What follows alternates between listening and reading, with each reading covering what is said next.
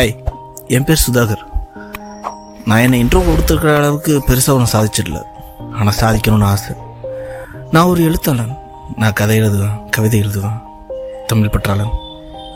நான் சினிமாவில் பாடலாசிரியர் ஆகணும் அப்படின்னு எனக்கு ஒரு ஆசைங்க. ரொம்ப நாள் ஆசை. அதுக்கு தான் நான் முயற்சி பண்ணிகிட்டு இருக்கேன். ஆனால் என் குடும்பம் ரொம்ப வறுமையானது. குடும்பத்தோட வறுமை என்னை பெருசாக ரிஸ்க் எடுக்க விட மாட்டேங்குது. அதனால் ஏதோ குடும்பத்துக்காக ஒரு வேலை அதுக்காக ஒரு சம்பளம். அப்படி போயிட்டு இருக்கு என் லைஃப் ரொம்ப மொக்கையாக போயிட்டு இருந்துச்சு என் வாழ்க்கை.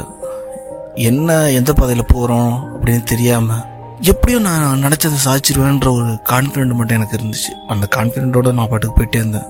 ஆனால் எந்த வீட்டு போகிறேன் என்ன பண்ணுறேன் ஒரு சிலப்ப என் வாழ்க்கை இப்படியே போயிருமோ அப்படின்னு உட்காந்து யோசிச்சு அழுவாத நாள் ரொம்ப கம்மி. தினமும் ராத்திரி தூங்க போகிறப்ப ஒரு துளி கண்ணீராது என் கண்ணிலேருந்து வந்திருக்கும். என் பாதை சரியா? நான் கரெக்டாக போகிறேனா அப்படின்னு நினச்சி இப்படி போயிட்டு இருந்த வாழ்க்கையில் தான் அவள் வந்தா. ஒரு பிழை திருத்தியாக வந்தா. ஆனால் என் வாழ்க்கையில் ஒரு புதிய அத்தியாயத்தை எழுத ஆரம்பித்தான் அவளோட ரைடிங் வேற. என்னோடது வாழ்க்கையை மொக்க ரொம்ப வருத்தமாக போயிட்டு இருந்தேன் என் வாழ்க்கையை வேறு விதமாக எழுதிட்டா. ரொம்ப சந்தோஷமா ஒவ்வொரு நாளும் சந்தோஷமா ஒவ்வொரு நாளும் எப்படா விடியும் அப்படிங்கிற மாதிரி ஏங்க ஆரம்பித்த மாதிரி ரொம்ப அழகாக எழுத ஆரம்பித்தான் சிறந்த எழுத்தாளனியாவ என் வாழ்க்கையில நான் சோர்ந்து உட்கார்ற எல்லா நேரமும் கடவுள் ஒரு ஃபர்ஸ்ட் மெக்கானிக் அவ அனுப்புன இவ ஒரு செகண்ட் மெக்கானிக் நான் எப்போ சோர்ந்து உட்கார்ந்தாலும் அவளுக்கு பிடிக்காது. டல்லாக இருந்தேன்னா சுத்தமாக பிடிக்காது. ஏதாவது பண்ணி மேஜிக் பண்ணிடுவா. செத்து போன நிமிஷத்துக்கு புத்துயிர் கொடுக்க அவளால் மட்டும்தான் முடியும். அவள் வேற. ஆனால் நான் இருக்கிற இடத்துக்கும் அவள் இருக்கிற இடத்துக்கும் தொலைவு டிஸ்டன்ஸ் ரொம்ப அதிகம். அறுபது கிலோமீட்டர் அவன் அமெரிக்காவுக்கு போகிறான் இந்த அறுபது கிலோமீட்டர் ஒரு பெரிய விஷயமா? அப்படின்னு யோசித்தாலும் எனக்கு அது ரொம்ப பெரிய விஷயம். ஏன்னா போனால் பஸ்ஸில் தான் போகணும். பஸ்ஸில் போகணுன்னா காசு வேணும். சிலப்போ பஸ்ஸில் போகிறது கூட என் கையில் காசு இருந்தது கிடையாது. அவள் தான் காசு அனுப்பி விடுவாள் மாதத்துக்கு ஒரு தடவை மீட் பண்ணுவோம். பெருசாக டைம் கிடைக்காது உட்காந்து பேசுகிறதுக்கெல்லாம் அது கொஞ்ச நேரத்தில் நாங்கள் பார்த்து பேசிட்டு ஒரு தடவை என் வாழ்க்கையை வெறுத்து போய் என்னடா வாழ்க்கை? இதுக்கு மேலே நம்ம வாழணுமா அப்படின்னு வெறுத்து போய் உட்காந்துருந்தேன் இதுக்கு மேலே நம்ம வாழ்க்கையே இல்லை இவ்வளோதான் நம்ம வாழ்க்கை அப்படின்னு நினச்சிக்கிட்டு இருந்தேன். அந்த நேரத்தில் அவள் வந்தா நாற்பதுக்கு அவள் கால் கூட எடுக்கவே இல்லை. திருப்பி திருப்பி திருப்பி கால் பண்ணி கால் பண்ணி எடுக்க வச்சுட்டா. ஏன்டா மாமா இப்படி உட்காந்துருக்க என்னடா பிரச்சனை? அப்படின்னு சொல்லிட்டு அவள் ஃபோன் அடித்து கேட்குறப்ப அவளோட அந்த என்னடா மாமா பிரச்சனை? அப்படின்னு அவள் கேட்டாளா அந்த வார்த்தைகள்லேயே என்னோட பாதி பிரச்சனைகள் சாகுது மிச்ச பிரச்சனைகளும் அவள் பேச கொஞ்சம் கொஞ்சம் நேரத்தில் காண போயிடுச்சு. அப்போ தான் அவள் சொன்னான் இப்படி உட்காந்துட்டீங்கன்னா நம்ம வாழ்க்கையை எப்படிடா கொண்டு போகிறது நம்ம வாழ்க்கையில் நம்ம மட்டும் கிடையாதுடா. நம்மளுக்கு ரெண்டு பிள்ளைங்க இருக்காங்க. பையன் பேர் அகரன் பொண்ணு பேர் ஆதிரா. அப்படிலாம் வச்சு நான் வாழ்ந்துட்டுருக்கேன்டா நீ இப்படி போய் உட்காந்துட்ருக்கீங்கன்னா என்னடா அர்த்தம்? அப்படின்னு சொல்லி குத்தி விட்டான். எந்த நேரமாக இருந்தாலும் குத்தி குத்தி குத்தி எழுப்பி விட்ருவா நான் அதனால் என்னை சோர்ந்து உட்காரலாம் விட மாட்டாவ. அவன் வந்து காலேஜ் படிச்சுட்டு இருந்தா. மூணாவது வருஷம் முடிக்கிற நேரம். அப்போ வந்து காலேஜ் முடித்தோடனே அவளுக்கு வந்து பையன் பார்த்து கல்யாணம் பண்ணி வைக்கணும் அப்படின்னு சொல்லிட்டு அவங்க வீட்டில் ஏற்பாடு பண்ணிட்டு இருந்தாங்க. எங்கள் விஷயத்தை பற்றி அவங்களுக்கு தெரியாது. இருந்தாலும் பொண்ணுக்கு கல்யாணம் பண்ணணுமே அப்படிங்கிற விஷயத்தில் அவங்க பண்ணிக்கிட்டு இருக்காங்க. இவன் என்கிட்ட பேசுனா நான் அவள்கிட்ட கேட்டேன் ஏன் நான் வந்து வீட்டில் பேசுகிறேன்டி நான் பேசி கண்டிப்பாக ஒத்துக்க வச்சிருவேன் அப்படின்னா. பட் என்னடா பேசுவ? உனக்குன்னு சொ- தகுதி இருக்கா முதல்ல? அப்படின்னு கேட்டால் எனக்கு மூஞ்சில் அடித்த மாதிரி அடிச்சு என்ன எப்படி இப்படி பேசுகிறா அப்படின்னு. அவள் அதோட நிப்பாட்டலை. தொடர்ச்சியாக பேசினான் ஆணிக்கு மேலே ஆணி குத்திக்கிட்டே இருந்தா. உனக்கு முதல்ல தகுதி இருக்கா? நீ முதல்ல சம்பாதிக்கிறியா? நீ சம்பாதிக்க சம்பாதிப்பில் வீட்டில் நம்ம நம்மளால் குடும்பம் நடத்த முடியுமா? எந்த நம்பிக்கையிலடா எங்கள் அப்பா அம்மா உனக்கு என்ன கட்டி கொடுப்பாங்க? அப்படின்னு அவள் கேட்டா. கேட்குற கேள்வி நல்ல கேள்வி தான் உண்மையான கேள்வி தான் ஆனால் அவள் கேட்டோன்னு எனக்கு ரொம்ப கோவம் வந்துருச்சு. ஏன்டி என்னை கழட்டி விட போறியா? மாப்பிள்ளை நல்லா பணக்கார மாப்பிள்ளையா? அப்படின்னு சொல்லிட்டு கேட்டேன். அவளுக்கு உடனே அழுதுட்டா. அழுதுட்டு கேட்டா ஏன்டா நம்மளுக்கு வெறும் காதல் கிடையாதுடா நம்ம. ஆல்மோஸ்ட் நம்மளுக்கு கல்யாணம் ஆகிடுச்சு நம்மளுக்கு வந்துட்டு இப்போ ரெண்டு பிள்ளைங்க இருக்காங்கடா. அப்படிலாம் இருக்கிறப்ப நான் இப்படி ஒன்று விட்டு போவேன்? எந்த வித எந்த விஷயத்தில் நீ என்ன அப்படி கேட்டேன் எவ்வளோ மேலே நம்பிக்கை உனக்கு? அப்படின்னு கேட்டப்ப என்னால் பதில் சொல்ல முடியல. இருந்தாலும் ஏன்டி அப்புறம் பேசணும் அப்படின்னு? எங்கள் அப்பா அம்மாட்ட நீ தான் வந்து பொண்ணு கேட்குற ஆனால் இப்போ இல்லை. அப்படின்னு சொல்கிறப்ப நான் யோசிச்சுக்கிட்டு இருந்தேன் என்ன பண்ணுறதுன்னு அதுக்கும் அவளே பதில் சொன்னான் நான் வந்து பிஜி படிக்க போகிறான்னு சொல்கிறேன் வீட்டில் பர்மிஷன் கேட்குறேன் வீட்டில் கண்டிப்பாக அலோவ் பண்ணுவாங்க.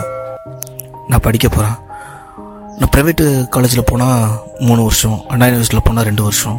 நான் ப்ரைவேட் காலேஜில் போகிறேன் நான் மூணு வருஷம் நம்மளுக்கு டைம் கிடைக்கிது. அந்த மூணு வருஷத்துக்குள்ளே ஏதாவது பண்ணுறா கண்டிப்பாக நம்ம சேர்ந்துருவோம்.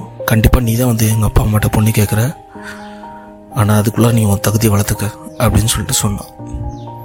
நானும் ஓகே அப்படின்னு சொல்லிட்டு அதுலேருந்து கொஞ்சம் தீயாக வேலை பார்க்க ஆரம்பித்தேன். ஆனால் என் வழி அப்படியே தான் போயிட்டுருக்கு. ஒன்றும் பெருசாக முன்னே மாதிரி தெரியல. அதே கஷ்டம் அதே குறைச்ச சம்பளம் அந்த மூணு வருஷமும் முடிய போகுது. வேலைகள் வந்து ரொம்ப அதிகமாக இருக்குது அதனால அந்த மாதம் மாதம் ஒரு தடவை போய் பார்க்க போகிறதும் சிலப்போ இல்லாமல் போயிடும் வேலைகள் அதிகமாக இருக்கும். எல்லா வேலையும் நான் அவளுக்காக தானே செய்கிறேன் அவளும் நானும் ஒன்றா சேரணும். என்னோட தகுதியை நான் வளர்த்துக்கணும். வெறித்தனமாக ஓடிட்டுருக்கேன். கண்ணு முன்ன தெரியும் காலேஜில் காலேஜுக்கு போகிறப்ப எனக்கு கால் பண்ணிட்டு தான் போவா. அன்னைக்கு காலையில் அவள் கால் பண்ணலை. நான் கால் பண்ண அப்பயே எடுக்கல. என்ன பிரச்சனைன்னு தெரியல சரி திருப்பி கால் பண்ணுவான்னு சொல்லிட்டு விட்டுட்டேன். விட்டுட்டு நான் வேலைக்கு போயிட்டேன். வேலைக்கு போனோமே நான் ஃபோனை எப்பயுமே செகண்டில் தான் போட்டு வைப்பேன். மதியானம் சாப்பாட்டு டைமில் தான் நான் ஃபோன் எடுத்து பார்த்தேன். பத்து பதினஞ்சு மிஸ்டு காலில் அவள்கிட்டருந்து எப்பயுமே இவ்வளோ மிஸ்டு கால் நான் கொடுக்க மாட்டேன். ஏதோ அர்ஜென்சி போல இருக்குது ஐயோ வீட்டில் ஏதாவது கல்யாணம் திருப்பி ஏற்பாடு பண்ணிட்டாங்களா? என்ன இதுன்னு தெரியலையே. அப்படின்னாலும் இவ்வளோ அர்ஜென்சி பண்ண மாட்டாளே என்னன்னு தெரியலையே அப்படின்னு சொல்லிட்டு எனக்கு ரொம்ப ஏகப்பட்ட யோசனைகள். என்னன்னு தெரில அதனால் ஃபோனை திருப்பி எடுத்து நான் அவளுக்கு அடித்தேன் அவள் திருப்பி எடுக்கல. ஐயோ என்னாச்சு தெரியலேன்னு சொல்லிட்டு ரொம்ப பதட்டமாகிடுச்சு அப்போ தான் பார்த்தா இடையில இன்னொரு புது நம்பர் ஏதோ ஒரு நம்பர்லேருந்து எனக்கு மிஸ் மிஸ்டு கால் இருந்துச்சு சரி யாருன்னு தெரியலேருந்து சொல்லிட்டு அடித்து பார்த்தா அவரோட ஃப்ரெண்டு அந்த பொண்ணு தான் சொன்னால் அவளுக்கு ஆக்சிடெண்ட் ஆகிடுச்சின்னு அந்த நொடி என் உலகம் இடிஞ்சு போயிடுச்சு. என்ன ஆச்சு அவளுக்கு? ஒன்றுமே புரியல. எப்படி ஆக்சிடென்ட் ஆச்சு? அவன் எப்பவுமே பார்த்து பத்திரமா ஓரமாக போ ஆமாம் இந்த உலகத்தில் அவனுக்குமே பொறுமை கிடையாது. ஓரமாக போகிறவங்கள கூட இடிச்சு விட்டு தான் போகிறாங்க இவனையும் இவனு மேலே அடிச்சிட்டானா? என்னாச்சு இவளுக்கு? பெரிய அடியா ஐயோ இவளுக்கு என்னாச்சு? நான் முழுசாக கேட்குறதுக்குள்ளார அந்த பொண்ணு ஃபோனை கட் பண்ணிட்டா சீக்கிரம் வாங்கினான்ட்டு. ஃப்ரெண்டுங்கள்ட்ட அடிச்சு பிடிச்சி வண்டியை வாங்கிக்கிட்டு அவன்கிட்டயே காசு வாங்கி பெட்ரோல் ஃபுல் பண்ணிக்கிட்டு வண்டி எடுத்துகிட்டு போய் ஏக்கமாக போயிட்டுருக்கான் அவளை பார்க்குறதுக்கு. கண்ணு முன்னே தெரியாமல் தான் வண்டி ஓட்டுறான். இது வரைக்கும் நான் வண்டி அவ்வளோ தூரம் ஓட்டினது கிடையாது. கடைசி பத்து நிமிஷம் ரீச் பண்ணிட்டேன். ஆல்மோஸ்ட் ரீச் பண்ணிட்டேன். பார்க்குறவங்க எல்லாருமே அவன் முகமாக தான் தெரியுது எனக்கு. யார் போகிறா யார் வரா எல்லாருமே அவன் முகமாக தெரியுது. ஆனால் திடீர்னு என்ன ஆச்சுன்னு தெரில எப்படி இடிச்சதுன்னு தெரில ஏன்னா என் மேலே பஸ் இடிச்சிச்சா கார் இடிச்சிச்சா இல்லை ஏதாவது லாரி இடிச்சிச்சா? தெரியல. ரோட்டில் உணர்ந்து கிடக்குறான். கை கால்லாம் ரொம்ப அடி அவளுக்கு என்னாச்சுன்னு தெரியலையே. பிளட்டு நிறையா போகுதுன்னு தெரியுது. ஆனால் வலி என்னன்னு தெரில அவளுக்கு என்னாச்சுன்னு தெரியலையே. இப்போ என்ன ஆயிருப்பா? இப்போ பொழைச்சிருப்பாளா? ஒன்றும் பிரச்சனை இல்லையே அப்படின்னு சொல்லிட்டு மனசு அதுலேயே இயங்கிட்டு இருக்கு. என்னை சுற்றிலும் நிற்கிறாங்க கூட்டமாக நிற்கிறாங்க ஆனால் அந்த கூட்டம் ஃபுல்லாக அவள் முகமாகவே எனக்கு தெரியுது. அவள் பொழைச்சிருவாளா? அவள் பொழைச்சிருவாளா? இதான் என் மனசில் ஓடிட்டுருக்கு யாரோ ஒருத்தர் ரெண்டு பேர் யாருன்னு தெரில எத்தனை பேருன்னு தெரில என்னை தூக்கி ஆம்புலன்ஸில் வச்சு எடுத்துகிட்டு போயிட்டுருக்காங்க இப்போ. கடைசி பத்து நிமிஷம். கடைசி பத்து நிமிஷம்னு நினச்சிக்கிட்டு இருந்தேன் அவளை பார்க்குறதுக்கு. இது எனக்கு கடைசி பத்து நிமிஷமான்னு தெரில என் உயிர் போயிருமான்னு தெரில என்னை அழைச்சிட்டு போயிட்டுருக்காங்க ஹாஸ்பிட்டலில் எனக்கு அப்போதைக்கு அவன் நம்பர்லேருந்து கால் வருது. என் பக்கத்தில் இருக்க அட்டெண்டர் எடுத்து அட்டன் பண்ணுறாரு அட்டன் பண்ணோடனே மாமா மாமா பொறுமையாக வாடா. எனக்கு ஒரு ஆபத்தும் இல்லை. என் ஃப்ரெண்டுங்க உன்னை வர வைக்கிறதுக்காக இப்படி பண்ணிட்டாலுங்க சீக்கிரம் வந்துடு ஆனால் பொறுமையாவா ஒரு பிரச்சனையும் இல்லை. அப்படின்னு சொல்லிட்டு அவ்வளோ பதட்டமாக பேசுகிறா அவளுக்கு ஏதாவது உரைச்சிருக்கும் கண்டிப்பாக எனக்கு எதுவும் ஆயிடுச்சுன்னு அவளுக்கு தெரிஞ்சிருச்சு. மனசில் உரைச்சிருக்கும் உரைக்காமையாக இருக்கும். இன்னும் இவர் பக்கத்தில் இருக்கவர் சொன்னார் இல்லைம்மா நாங்கள் ஹாஸ்பிட்டலில் போயிட்டுருக்கோம் இவருக்கு ஆக்சிடென்ட் ஆகிடுச்சு சீக்கிரம் நீங்கள் ஹாஸ்பிட்டல் வாங்கன்னு சொல்கிறாங்க ஆனால் அவள் பத்தட்டம் இன்னும் அதிகமாகிடுச்சு எங்கள் சும்மா விளையாடாதீங்க அவர்கிட்ட கொடுங்க பக்கத்தில் தானங்க இருக்காரு கொடுங்க ஃபோனை கொடுங்க அப்படின்னு சொல்லிட்டு அவள் கத்துறா.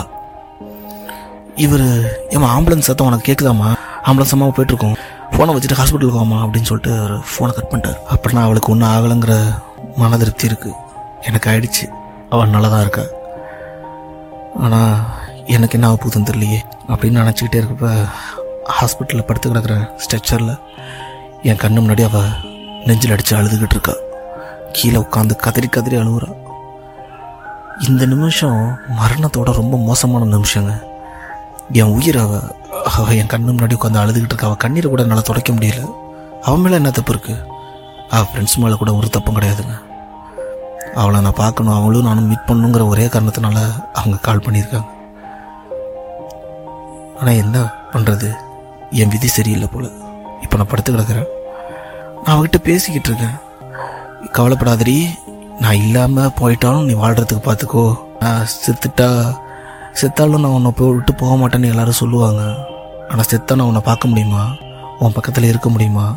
இதில் எனக்கு தெரியாது. நான் போகிற நான் போயிட்டேன்னா நீ தனியாக இருக்க வேண்டிய நூல் சூழ்நிலை வந்துச்சுன்னா எப்படியாவது இந்த சமுதாயத்தை இந்த சமுதாயத்தில் கஷ்டப்பட்டு தாண்டி வாழணும். வாழ்கிறது கற்றுக்கோ நான் இல்லாமல் போயிட்டாலும் நீ கண்டிப்பாக நல்லா வாழணும்டி அப்படின்னு நிறையா பேசிக்கிட்டு இருக்கேன். உன் ஃப்ரெண்ட்ஸுக்கிட்ட எதுவும் கேட்காத ஜஸ்ட் ஃபார் ப்ராங்க் அப்படின்னு சொல்லிட்டு சாதாரணமாக விட்டுவாங்க அந்த வார்த்தை நீ கேட்க வேணாண்டி அப்படின்னு எவ்வளவோ பேசுகிறான் ஆனால் எதுவுமே அவ காதில் விழுவ ஏன்னா பேசுகிறதுக்கு திராணி என்கிட்ட இல்லை. மனசுக்குள்ளாரே தான் பேசிகிட்டு இருக்கேன்னு தெரியுது எனக்கு. என் சொற்கள் எதுவுமே அவக்காத காதை போய் சேராது.